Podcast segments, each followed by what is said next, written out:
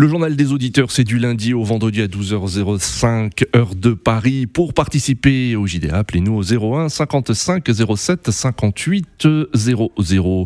Tout de suite, vos messages. Africa Radio, le journal des auditeurs. Bonjour, monsieur Nadi. Bonjour, les amis des JDA. Mais les Tchadiens, ils ont choisi Maman Idriss pour briguer le mandat suprême ou être candidat aux élections présidentielles. Mais la transition ou bien la constitution de la transition dit que le président actuel ne peut pas être candidat. Mais posons-nous des questions. Les Tchadiens, ouvrez vos yeux parce que bientôt le fils Déby restera comme son père. Merci pour ce message. Si vous souhaitez également laisser un message sur le répondeur d'Africa Radio, le numéro le voici, 01 55 07 58 05. Au Sénégal, Karim Wade, fils et ministre de l'ex-président Abdoulaye Wade, a renoncé à sa nationalité française qui empêchait sa candidature à la présidentielle de février. C'est ce qu'on peut lire dans le journal officiel daté de mercredi.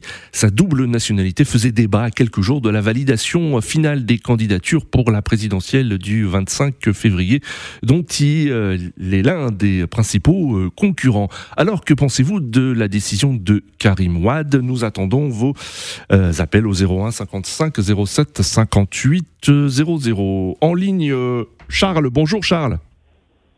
Oui, bonjour Nadi et bonjour à tout le monde. Bonjour Charles, merci beaucoup d'intervenir depuis Ouagadougou, Burkina Faso. Et on en profite pour saluer tous les auditeurs qui ont la possibilité de nous écouter sur notre site. Alors Charles, que pensez-vous de la décision de Karim Wade de renoncer à sa nationalité française pour pouvoir se présenter à la présidentielle au Sénégal ? Oui, je trouve que c'est une bonne chose dans la mesure où certains candidats n'ont pas de programme de société. Voilà, c'est ça, ils se sont rabattus sur la nationalité de Karim Wade. Et c'est dommage. Et c'est ce que nous avons vu en RDC.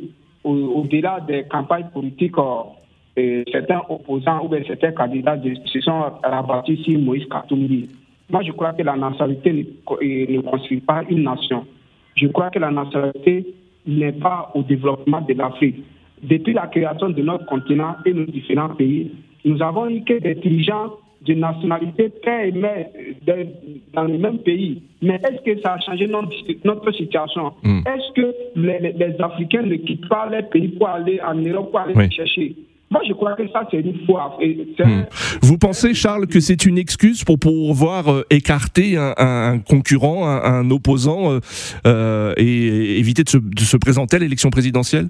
Cette question de la double nationalité ? Oui, c'est des prétextes.